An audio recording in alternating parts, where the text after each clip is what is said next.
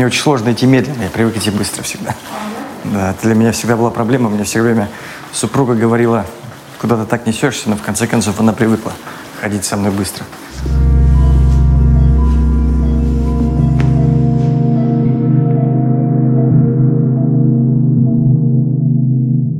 Я понял, что я чертовски устал вчера. Действительно чертовски устал, это было видно. Вот, и состоялся разговор с моей супругой. Она подошла ко мне, держа на руках моего сына, посмотрела мне в глаза. Такой в глазах был такой немой укор. И она задала мне всего лишь два вопроса. Спокойно, без эмоций. Скажи, пожалуйста, если... А, ну и до этого момента, наверное, надо упомянуть о том, что у меня была куча планов. Да, куча интервью, поездок в Москву, в субботу, два, две съемки, там, разговоры, переговоры, общение. И зная это все, она задала мне всего лишь два вопроса.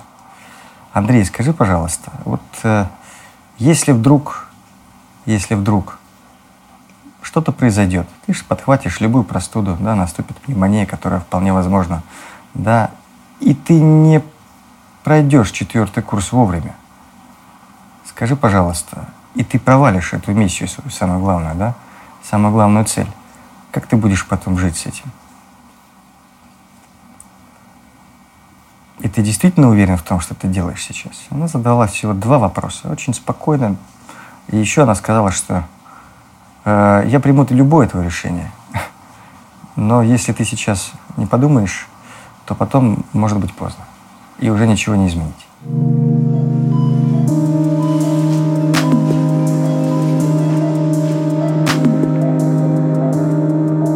Я уже созвонился со всеми со всеми, со всеми, со всеми шеф-редакторами, со всеми журналистами, с кем, кому я что-то обещал. С кем-то мы будем э, разговаривать дистанционно, удаленно, с кем-то перенеслись после четвертого курса. И я понял действительно, что мне очень важно соблюсти вот этот баланс. Да, и что на самом деле сейчас я больше пациент, а не доктор. И что сейчас, наверное, стоит поберечь силы перед последним боем, да, четвертый, четвертый курс, мне очень важно соблюсти и выйти на него вовремя. Очень важно, чтобы он начался в полной дозировке. Очень важно, чтобы он вообще прошел. И поэтому вчера, знаете, такое произошло, перезагрузка моя. Меня вчера перезагрузили. Нажали на мою кнопку «Ресет». Поэтому я бы очень хотел, чтобы это было для вас тоже каким-то примером для подражания или действием, наверное. Потому что я не хотел бы быть примером того, как не надо себя вести. А наоборот, я бы хотел бы быть примером того, как стоит себя вести в этой ситуации, да, и как стоит очень четко, грамотно рассчитывать свои силы. Наверное, я немножко переоцениваю свои силы. И я это понял. И вчера вот эти две фразы, спокойно произнесенные моей супругой, они вернули меня на землю. И в настоящее время я четко для себя определил, что я никуда не буду ходить, я никуда не поеду, я буду беречь силы, буду находиться дома до момента, последней битвы четвертого курса. Поэтому пусть это будет для вас еще одним поводом для размышления, когда вы будете планировать свое время. Поверьте, что химиотерапия позволяет вам работать. Работать можно удаленно. Если вы действительно чувствуете себя очень хорошо, и анализы вам позволяют, вы можете выйти на работу. Это ваше желание. Если... Но, тем не менее, нужно четко понимать, что вы прежде всего, прежде всего врач. Ой, прежде всего, э, прежде, прежде всего пациент. Оговорка по Фрейду, да. И на самом деле это, видимо, вот эта доминанта сидит в голове и не дает мне возможности полностью, полностью уйти в себя как в пациента. Вот меня многие спрашивали, чем отличается да, больной доктор, вот, наверное, этим. Поэтому, видимо, это накладывает свой отпечаток.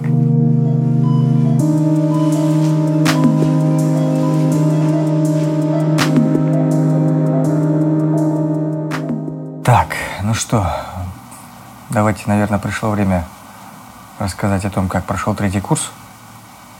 Ну, не удивлен, что показатели моей крови были не идеальны до момента наступления решения о том, что мы будем проводить третий курс. Но в этот раз у меня были другие проблемы. У меня не было проблем, связанных с общим анализом крови. И Мои белые кровяные клетки в этот раз вели себя прилично. Тем не менее, подвели меня трансаминаза, это так называемые печеночные ферменты, которые были повышены довольно значимо, до значения в 3-3,5 раза превышающих нормальные. И на самом деле это тот факт, который заставил меня, во-первых, начать заранее проводить лечение, ну, скажем так, этого э, состояния. То есть за трое суток до момента химиотерапии я проводил капельницы в клинике у себя.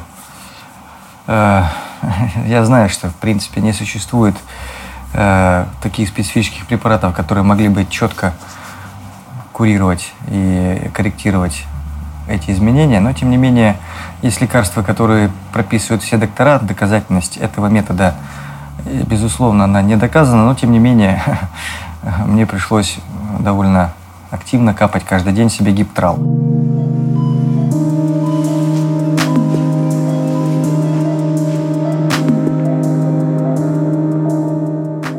Для своего личного спокойствия и успокоения своих докторов я прошел двух-трехдневный курс терапии, которое мне было назначено. Э, а, кроме препаратов гиптрала, я принимал препараты преднизолона, то есть это гормональные препараты в незначительных дозировках, ну и, в общем-то, направлены, видимо, на стабилизацию мембран, я так понимаю. Но, тем не менее, я поступил на очередной курс, это произошло в пятницу – Утром в пятницу мне, взяв анализы в клинике, выявили, что трансаминазы поднялись еще больше. Был очень большой консилиум, на котором на самом деле мы обсуждали возможные факторы, которые вызвали, могли вызвать эту ситуацию. Э, пришли к выводу о том, что с наркомовскими 50 граммами приход, придется расстаться. Поэтому теперь я абсолютно на просушке. То есть 50 грамм крепкого алкоголя в сутки – мне противопоказано, я считаю, что это действительно так. Любой гипотоксический препарат, который может быть сейчас использован, может быть не во вред. Поэтому без сожаления я с ним расстался. Ну, может быть, с легкой долей сожаления, можно так сказать.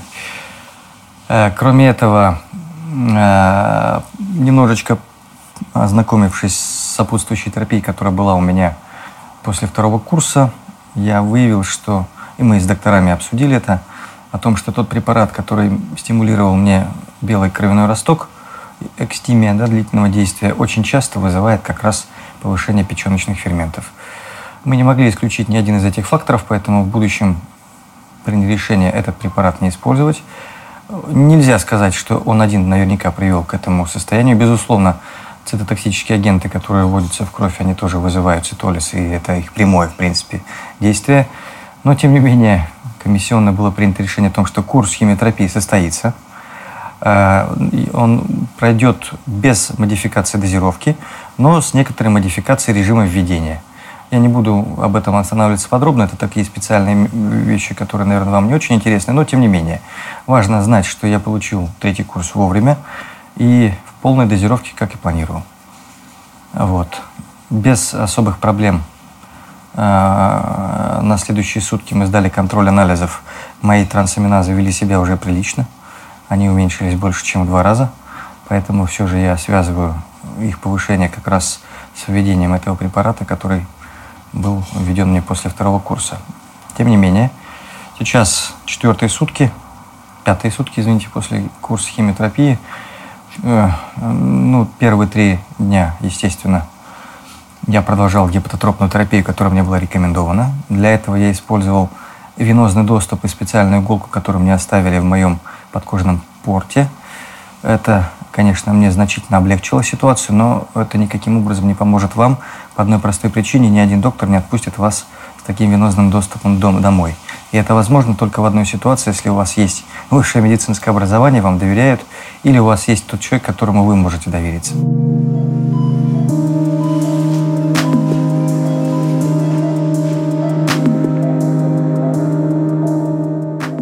Что еще? Ну, наверное, давайте вернемся опять к химиотерапии, учитывая, что все же я пациент. Мне хотелось бы все же больше давать вам, да, моим слушателям, которые страдают онкологическими больными, э, заболеваниями.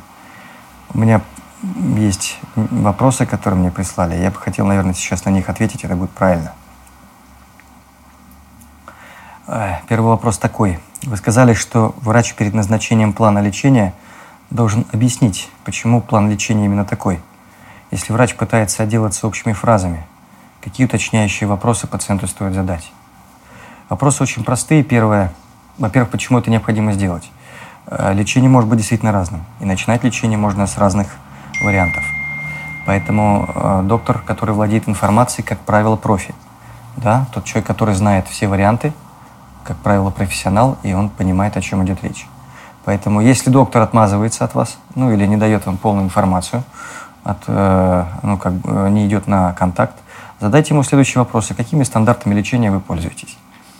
По большому счету, если он вам ответит, что он пользуется даже русско, это адаптированный вариант да, для Российской Федерации, это будет вполне достаточно, поверьте, там очень хорошие, грамотные рекомендации, и по большому счету все то современное лечение, которое получает зарубежный больной, описано в наших стандартных на, России, на русском языке. И большинство онкологов, они придерживаются именно этих стандартов. И не стоит там гнаться за какими-то зарубежными стандартами, вполне будет достаточно адаптированных под наши, ну скажем так, нужды, да, стандарты.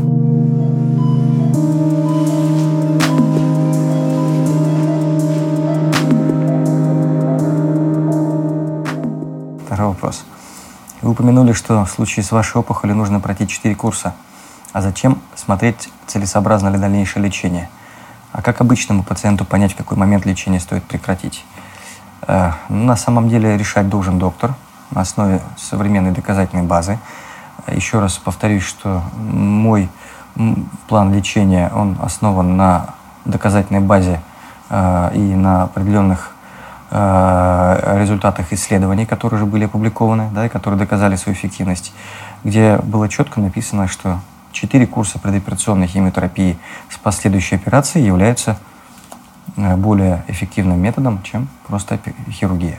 Поэтому на самом деле вам нет необходимости в этом понимать, в этом должен разбираться доктор, и вникать в нюансы лечения должен тоже доктор, а вы должны просто помогать доктору своими вопросами, и если вам что-то непонятно, задавать почаще эти, эти вопросы.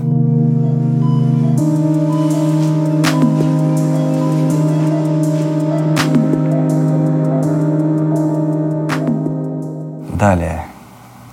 Перед назначением химии, я так полагаю, онколог рассказывает о возможных побочных эффектах.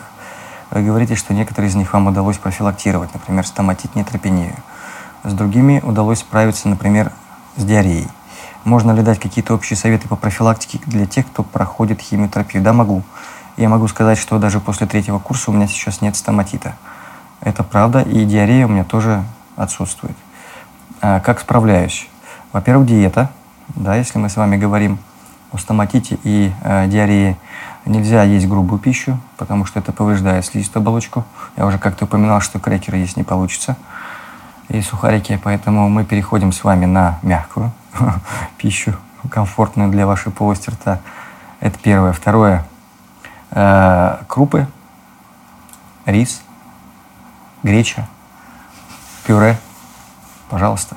Греча с мясом. Ну вот, мясо мне в последнее время много не давали, потому что боялись, что типа печень будет страдать. Но тем не менее мясо я люблю и не могу себе в этом отказать. Наркомовские 50 грамм могу отказать, а вот в мясе не могу.